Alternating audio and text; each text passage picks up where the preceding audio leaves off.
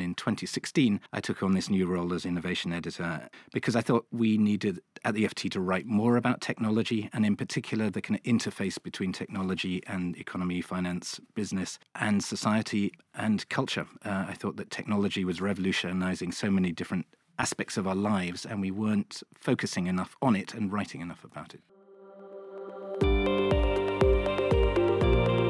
This is The Talent Show, a new podcast series from FT Talent, a hub of innovation from the Financial Times. It's hosted by under 30s for the under 30s around the world. This second series is about all the aspects the FT organization is covering today, from editorial to development, from data to talent. I am Virginia Stagni, and this is a guide we designed to inspire you to be the one driving innovation and change. Welcome to the show. I'm here in the podcast studio with John Thornhill, that is the innovation editor and tech columnist here at the Financial Times. He's also the host of Tech Tonic Podcast. Check it out. We're going to put it on the show notes. And the founder of Sifted here at the Financial Times and FT Forums. How are you, John? I'm very good. Thanks. Thanks for joining us.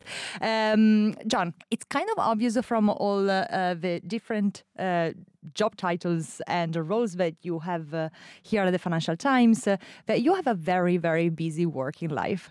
Can you tell us a bit more about your career path? Sure. Well, I joined the FT as a graduate trainee a very long time ago, I think about 34 years ago, in fact. Um, and uh, I had uh, studied history and, in fact, learnt Russian and uh, studied Soviet politics and economics at the London School of Economics. Um, and I wanted to be a Moscow correspondent. Was really my kind of um, big career goal. I had met uh, at the LSE a guy called Mark Franklin, who was then the Observer correspondent uh, in Moscow. It was the time of Mikhail Gorbachev, the whole perestroika, glasnost movement. The dying days, as it turned out, of the Soviet Union. And uh, that's what I wanted to do. I wanted to go and report on it.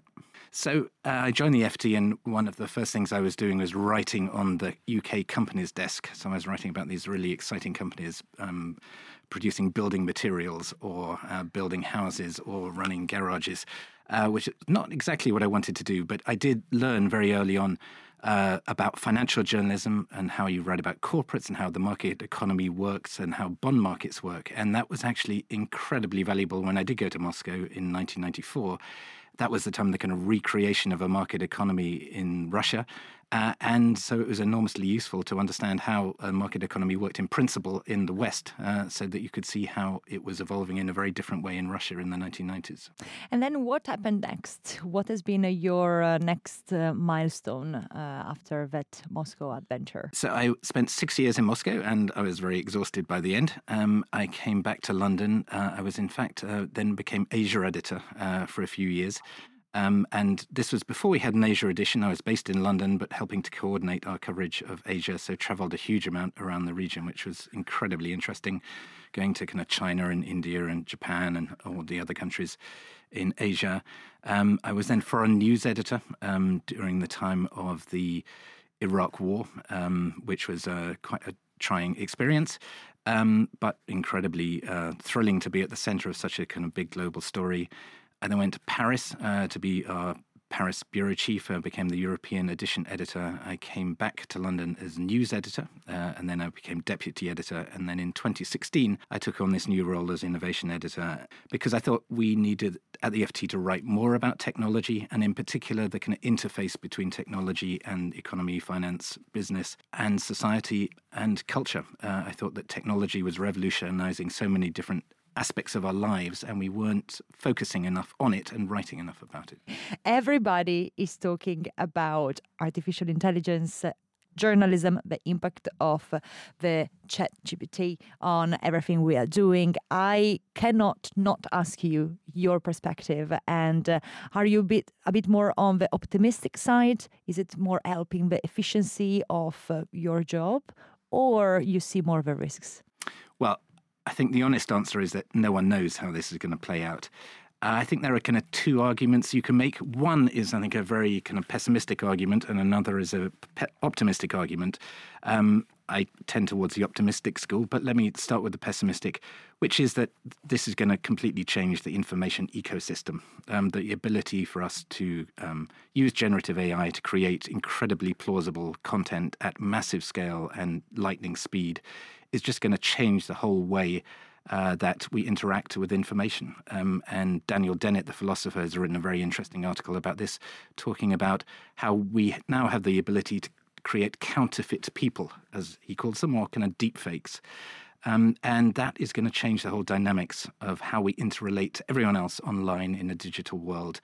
Uh, and we've got to figure out how we're going to uh, deal with that. The optimistic case is that I think in that process, uh, that actually validates uh, and probably increases the monetary value of verified information. Um, and that, it seems to me, is going to be a good thing overall for journalism we can ourselves use generative AI to enrich um, and enhance the journalism that we're creating.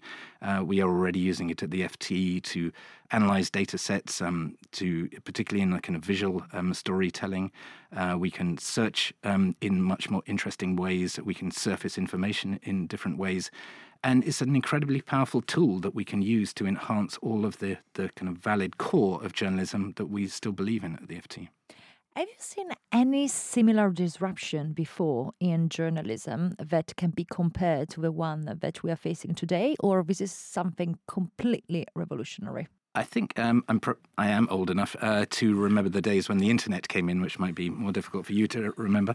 Uh, but I, I, was actually in Moscow when I first read about this thing called the kind of World Wide Web. And you know, at that time in Moscow, we had telex machines in the office. We would had fax machines. Um, uh, you know, we still had copy takers in London who you would have to phone up when you were traveling around Russia and dictate your stories to them. Well, that was just unimaginable uh, today.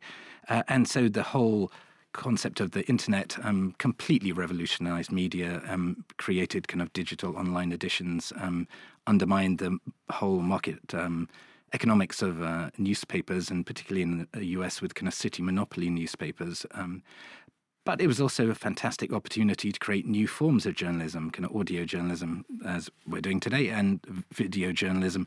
Um, and so the FT has kind of massively broadened uh, the spectrum of what it writes about and how it presents all the information that it produces.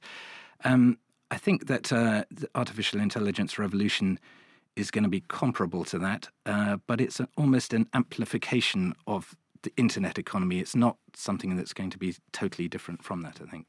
Do you think that journalism has a role when it comes to education in terms of like um, making people aware of the risks? Uh, or is it something that maybe public society should uh, uh, be working on? I'm thinking about school, um, especially primary schools, and so on. Sure. Uh, well, I think both. Uh, you know, I mean, I think journalism certainly should be writing about this and trying to explain what is happening on what is happening, how the world is changing, um, and you know, where people can go to find kind of verifiable information. Um, but you know, it, it is a a whole kind of societal challenge. I think. Um, how do we raise citizens in this world uh, to understand, analyze? Uh, use information in, um, in responsible ways, um, and so yeah, I think that everyone in society has a role to play how we adapted so quickly as a human to this new habit and now we cannot live without it it's at the same time uh, interesting because it's in the nature of uh, human beings to be adaptable to survive but at the same time is a bit I don't know, it's freaking me out, but you know, we can change uh, so much and so easily. But what is fascinating to me, at least, is that there's, I think, a kind of real generational change. Um, so I'm of the school of journalists uh, to believe in sequential computation, as it were. I, you know, have a weekly deadline for my column. Uh, I think about what I'm going to write over the weekend. I then research it uh, during the week, and then I will file my column to a deadline. Uh, or the younger journalists at the FT and at Sifted, um, you know, where we're writing about European startups who tend to be, um, you know, um, median ages probably about 30 work in a completely different way to that. They, I would say that, that rather than kind of sequential computation, it's parallel processing. They are doing everything at the same time, which is an extraordinary skill, which um, I hugely admire. Uh, and they are going out to an event. Um, they will see some striking visual image, they'll put that on Instagram. They'll, they'll tweet about a comment that they heard. They will have a conversation with someone and think about how can I write a, a blog post about that, or what is the story that I'm going to pursue on that. Um, what is a LinkedIn um, post? Um, it's constantly thinking how you are going to use material in all the different outlets rather than just writing for a 750 word slot in a newspaper. Johnny, you created with your team a startup within the Financial Times that is Sifted. How easy was it to create another um, another entity within the FT? Well, the goal of it really was to create a product that I wanted to read. Um, I found that when I was traveling around the world writing about technology, I was fascinated by what was going on in our backyard in Europe. Uh, that you know, right across Europe, pretty much every city you go to, you can find incredibly inspiring entrepreneurs founding companies, building new businesses. And no one, it seemed to me, in the media world was really capturing that and writing about um, uh, these people. Um, at the FT, understandably, um, you know, we write about the commanding heights of the economy. We tend to write about the p- big publicly listed companies. And why write about smaller European companies when we could write about uh, American or Chinese startups who probably globally are more significant? Um, but I still thought there was a gap in the market, and could we create a vehicle uh, to write about this. So the FT um, gave me its blessing, and we have a license agreement um, to use the FT brand name. But we set Sifted up as a totally standalone company, uh, which is quite frightening at times because you have to raise the money or generate the money in order to survive, and if you don't, you're dead. Um, uh, so we are backed by the FT, but as the FT says, we're not backstopped by the FT. Um, and so that is an incredibly harsh discipline that you have to create a product that is going to work in the market within a relatively short space of time, or you're not going to continue in business. But that also leads to enormous kind of focus and clarity on what we're doing. Um, and you know, I'm incredibly proud of what the team have produced over the past four years. Uh, we launched in 2019 with um, kind of newsletters, and then built up a site. Uh, we now have 120,000 or so newsletter subscribers. We've had more than 17 million unique uh, readers uh, since we launched. Um, and I think we have become a, a, real thing in European startup world. We have become a reference point. And I think we always wanted to become the voice of the European startup community. And I think we have become that. Uh, people come to us, uh, use us as a platform for um, kind of expressing what they want to say about European startups you also have, I think, um, if I need to think about your career journey and everything that you have covered, I I imagine that we can stay here hours to to to really like listen to the most amazing stories that you have covered. But maybe if you had to pick one, the most exciting or different thing that you reported on, what would you mention? The most exciting trip that I went on when I was in Moscow uh, was I went to Baikonur, uh, which is technically in Kazakhstan but is uh, still part of uh, Russian territory, which was the cosmodrome uh, where Yuri Gagarin blasted off into space. And I went there to see a satellite being launched on a Soyuz rocket. Uh, and it's still a very closed community, um, obviously a very secretive community. Uh, but to stand on the launch pad where Yuri Gagarin had blasted off into space was an extraordinary thing. And I remember that they have a museum there, uh, which was not a very kind of auspicious museum. It was more like a kind of tin shed. Um, and you walked into this museum, and they had all the extraordinarily kind of rudimentary equipment um, that they had back in the uh, early pioneering days of the Soviet space program. And they had one panel um, uh, which they had used, uh, looked like the kind of uh, inside of a, a Lada car. Uh, where they had a, a, switch that looked a bit like a kind of a windscreen wiper switch in a kind of 1950s car. And that was the switch that they had flicked to launch Gagarin into space. I thought that was quite a cool thing. But I, I have one question. How did you manage to get there? Like, was it like, tell us a bit behind the scenes. Well, it was because there was a Western uh, satellite company, Inmarsat, who had uh, bought space on top of a Soyuz rocket. Um, and so I went there because uh, I was writing about Inmarsat and the launch of the um, of the um, sat of the rocket. Uh, but also, I used it as an opportunity to write about the kind of um, Russian space industry and how it was adapting to the kind of post-Soviet world. Do you normally like let's say you know there is something very interesting happening. Let's imagine that maybe is not publicly uh, shared.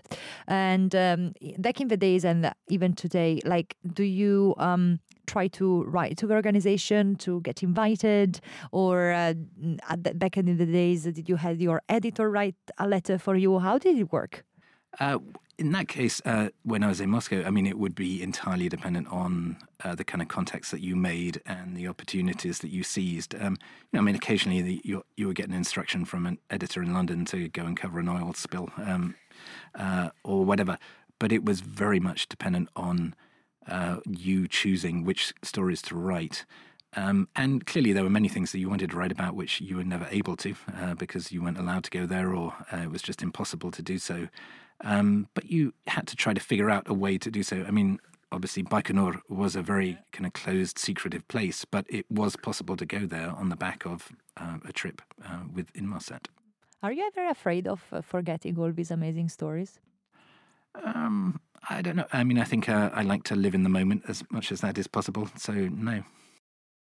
If you had to walk a younger, I want to be a journalist, that is uh, the main part of our audience, through your process of writing such a story, maybe back then, how did you do it? What was the process like? Did you take notes uh, when you were interviewing people? Did you had the chance to get uh, like a recorder on on a film or not? And um, how do you do it differently today? Huh.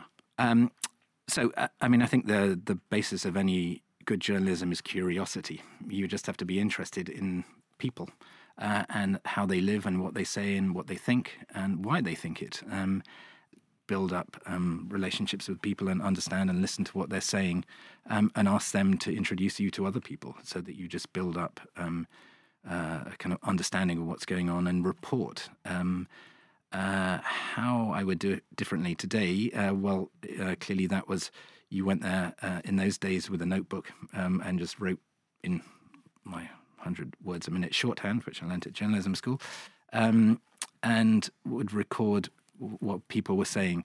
Now you would uh, be able to do it, um, you know, clearly on your smartphone and just record it and transcribe it um, uh, and translate it um, as well.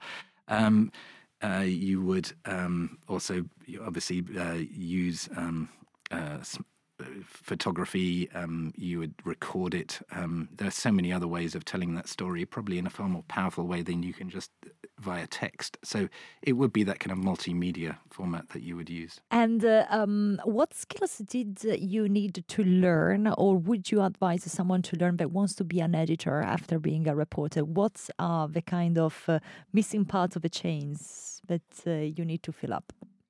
That's a good question. Um, I think um, as a reporter, uh, y- you uh, just want to report the story and to write it and send it off. Um, as an editor, you realize that you're actually one cog in a very big machine, um, and that uh, you have to learn a lot more col- collaborative skills. Um, uh, when the the process of getting an article uh, back in the day from a reporter filing it to appearing in a newspaper or on the site is quite an involved process. It involves a lot of people, you know, different uh, photography editors or sub editors or headline writers or the printers themselves um, who have to meet deadlines.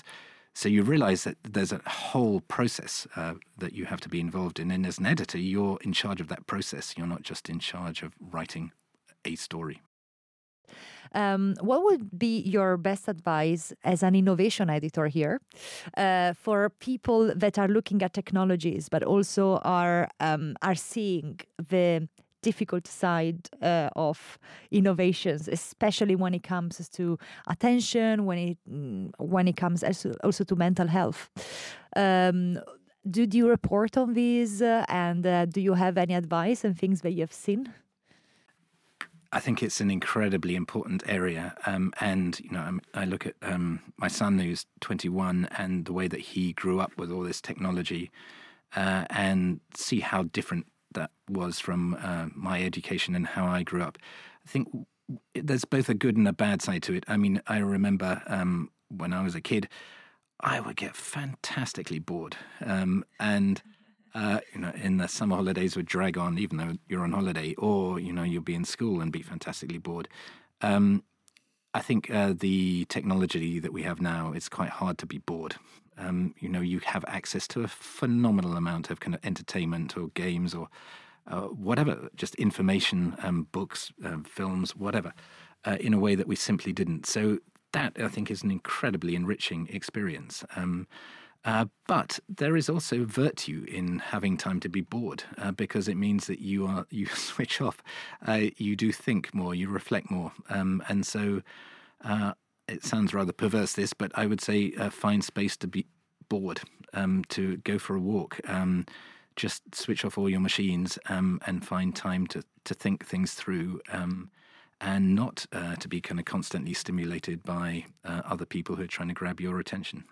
Um, any technologies or things that you've seen that are uh, helping us to do this, like um, something that um, maybe are, is not so pop uh, at the moment, but you have seen that maybe is helping people to switch off? Uh, I think they're called books. Uh, kind of physical books. Uh, I mean, the ability to lose yourself in someone else's world, I think, is just an incredibly precious um, activity. Um, and so, no, I mean, I, I, read a lot of books on uh, Kindle, um, but uh, it doesn't quite replicate the experience, for me at least, of picking up a book and sitting down and concentrating on it for an hour or two and reading. Um, and I think immersing yourself in someone else's world uh, can also kind of take you out of yourself um, and give you more perspective on your own life as well. Younger people that want to go into journalism today, what is your best piece of advice for them besides curiosity, of course, that we talked about before? Persistence. You just have to keep on knocking on a lot of doors uh, to get an opportunity. Um, I mean, I remember back in the day when I was applying, um, I would write letters, and people would reply to them back in those days, uh, and you would, for no particular reason, get rejected by one organization. You get a job with another. Uh, you just have to keep um, finding your opportunity. Um, and then once you get your opportunity, you have to seize it. Um, but uh, I think it's a hard profession to get into. Um, but once you have done so, then you are on a level playing field with everyone else. I mean, particularly in the modern world, and given the technologies that people can use to build their uh, own personal brands, they don't just have to do it through an institution. So, do you um, uh, believe in these uh, um, external brands, personal brands, then that do come along in terms of like maybe reporting and uh, doing that job even without being part of an institution or do you need sometimes or like sometimes soon that institutional little stamp for sure i mean there are some i think kind of brilliant journalists who have done it completely by themselves who i admire phenomenally uh, but uh, no doubt it's easier to do it via an institution that will give you that initial platform on which you can then build your uh, personal reputation and brand. Um, and you know you can move around institutions, not that I have done, uh, uh, in order to kind of get other experiences and perspectives, um, which can also be very useful for different forms of journalism. In terms of skills, what would you recommend the younger um, I would love to be a journalist to uh, develop? it's interesting. I was on um, a judging panel for the Student Journalism Awards um, a few years ago, and I was quite depressed in a way by how many young journalists wanted to become columnists. They wanted to get their opinion out. Um, and what I really admired uh, was the relatively few journalists who wanted to be reporters. They wanted to go out and find things that other people were trying to suppress. Um, and I think it's that real determination to get to the truth of things um, that is incredibly important. And uh, I would suggest young journalists um, try to pursue. And as an innovation editor, you're not mentioning the technology side. It's because you believe that editorial uh, needs to be working hands in hands with technologists. I'm thinking about data analysts, engineers. Or do you think that the future journalist should have a bit of that scientific background as well? Sure. I, I think it's enormously helpful to um, certainly know how to use all of these technological tools um, and to understand how they work. So, yes, uh, you know, I mean, I think um, Uh, most journalists at the FT have traditionally come from kind of liberal arts backgrounds, including me. Uh, some of our very best journalists I, I know who come have scientific backgrounds um, and understand the technology uh, far better than I do. Um, I tend to write more about the kind of impact technology, but to write about the technology itself, I think it's massively helpful to have a technology background. I have one last question for you that is a bit more on your personal side.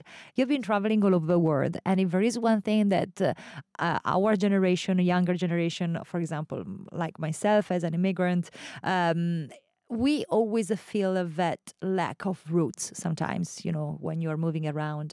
And have you ever reflected on this? And uh, where where do you feel home?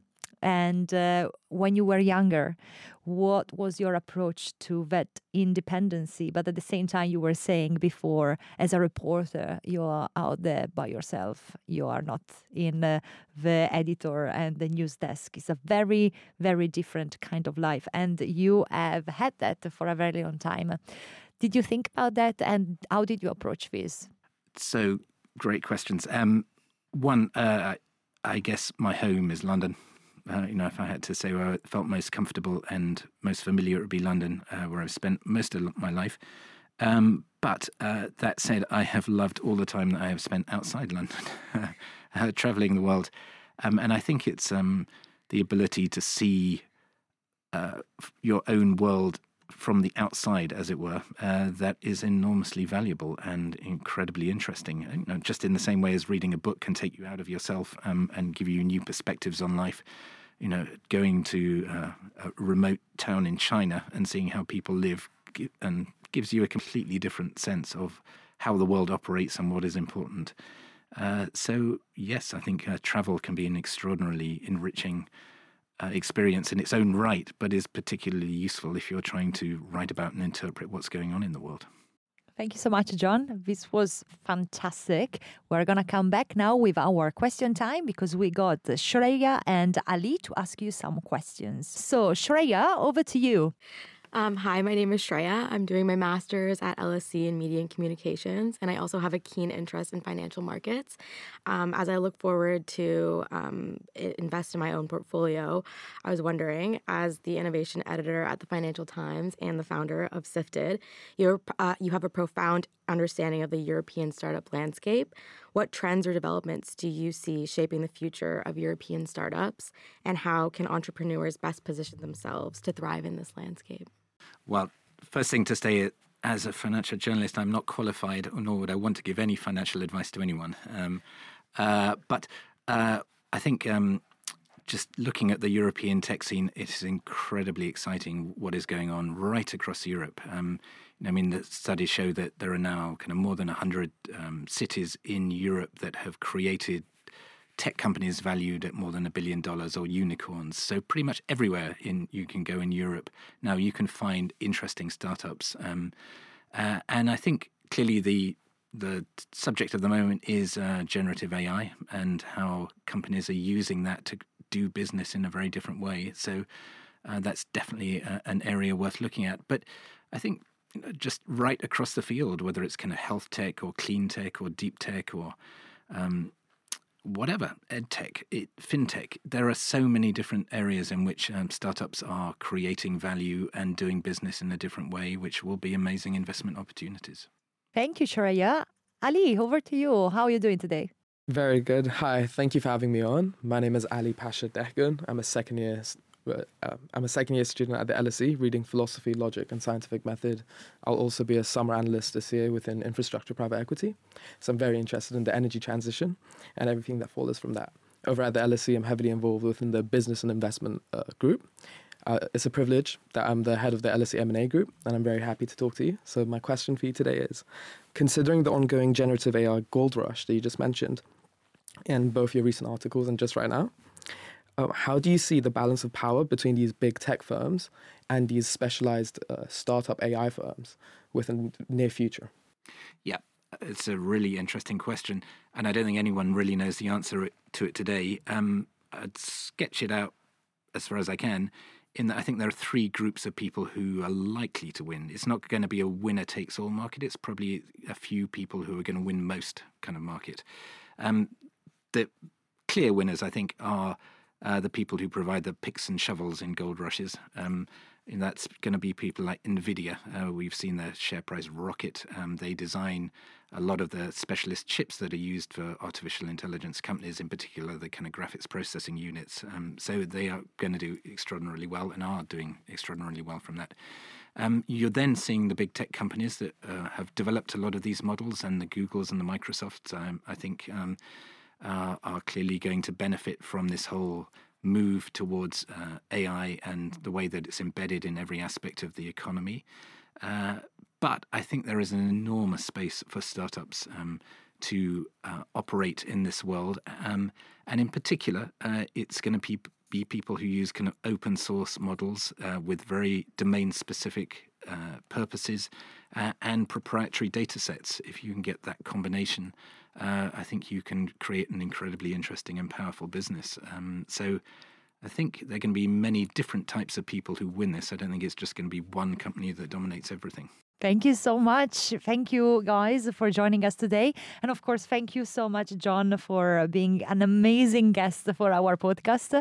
Of course, just check out what we have mentioned, all the different uh, coverage and products that John is uh, um, working on. Sifted is something that, of course, we have been linking uh, so much on the FT Talent social media, but you should check a bit more Tech Tonic, that is a podcast that uh, is talking about all these amazing uh, uh, topics that we tried to cover very briefly today.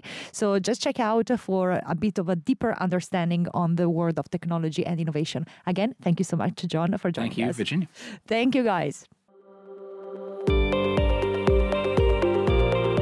This has been The Talent Show, which is produced by the FT Talent team, Aya Al Shihabi, and me, Virginia Stagni.